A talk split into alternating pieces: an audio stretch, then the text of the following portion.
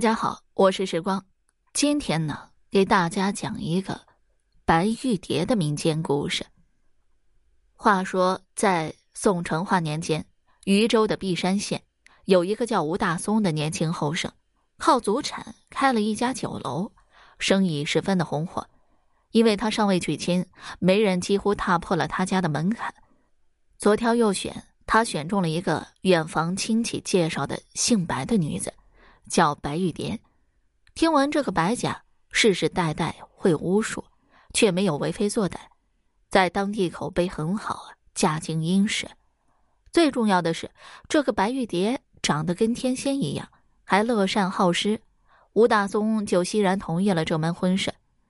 新婚之夜，吴大松喝得略有醉意，见到盖着红盖头啊、正襟危坐的新娘，禁不住去掀盖头。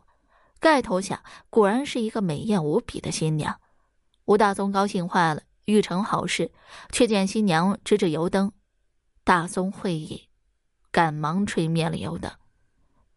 本想着玉蝶初来乍到太害羞，但此后一年半，每次行床底之事都要熄灯，妻子还会在他酣睡以后，默默的穿上带领的棉衣，全然不是浪荡子口中说的女士裹肚之类。在白天，玉蝶的脖间则会带着美丽繁杂的饰品，并且丝毫无违和感。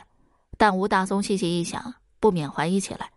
一日，他装作酣睡，听玉蝶窸窸窣窣穿好衣服躺下，直到枕边传来玉蝶均匀的呼吸声，他蹑手蹑脚的起身点灯，一看玉蝶睡得正熟，就悄悄的解开玉蝶脖间的扣子，只见一条猩红渗人的细线。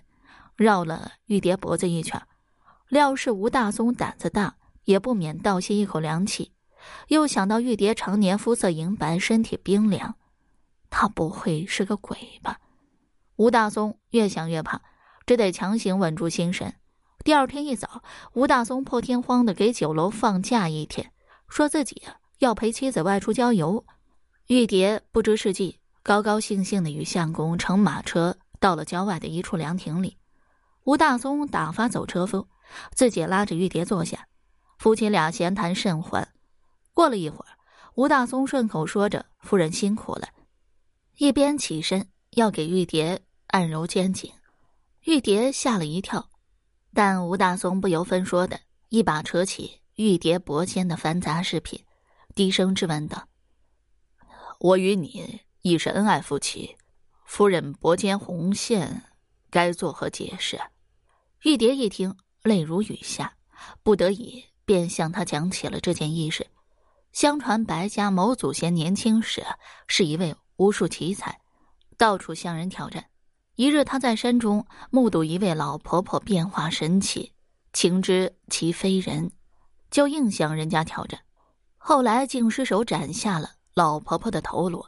老婆婆临死前恨声道。我本山间清修之槐树精，竟被你无辜斩杀，坏了道行。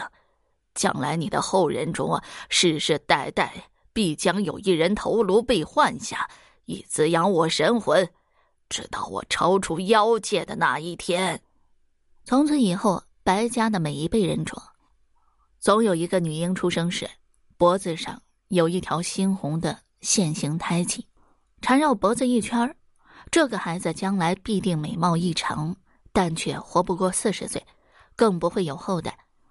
白家祖先悔之晚矣，只好嘱托后代行善积德，不可轻易伤害物命，以求上天宽恕。白家有印记的这些女孩，到了婚龄也会找偏远地方的夫婿嫁人，到了那里要三从四德，为夫选妾，直到自己默默死去。这样的命运，偏偏也被白玉蝶遇上。玉蝶见吴大松对她情深意重，多少次话到嘴边难以出口，亲戚被质问，索性全盘托出。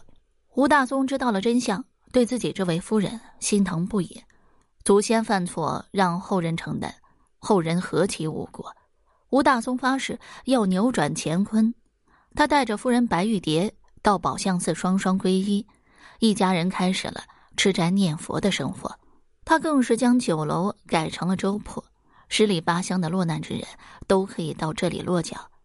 这样又过了十一年，一次玉蝶夫人念佛入定，只见一位身穿白衣的童女站到她面前，说道：“承蒙夫人诚心为我吃斋念佛十一载，我今已出妖界，即将投胎做您的女儿。”说完，倏的不见了。第二年春天，玉蝶果然怀孕，并生下一个娇美可爱的女儿。第四年，又生下两个双胞胎儿子，夫妻二人均活到九十多岁才离世。在白家的后人之中，也再没有听说谁出生时带有红色胎记了。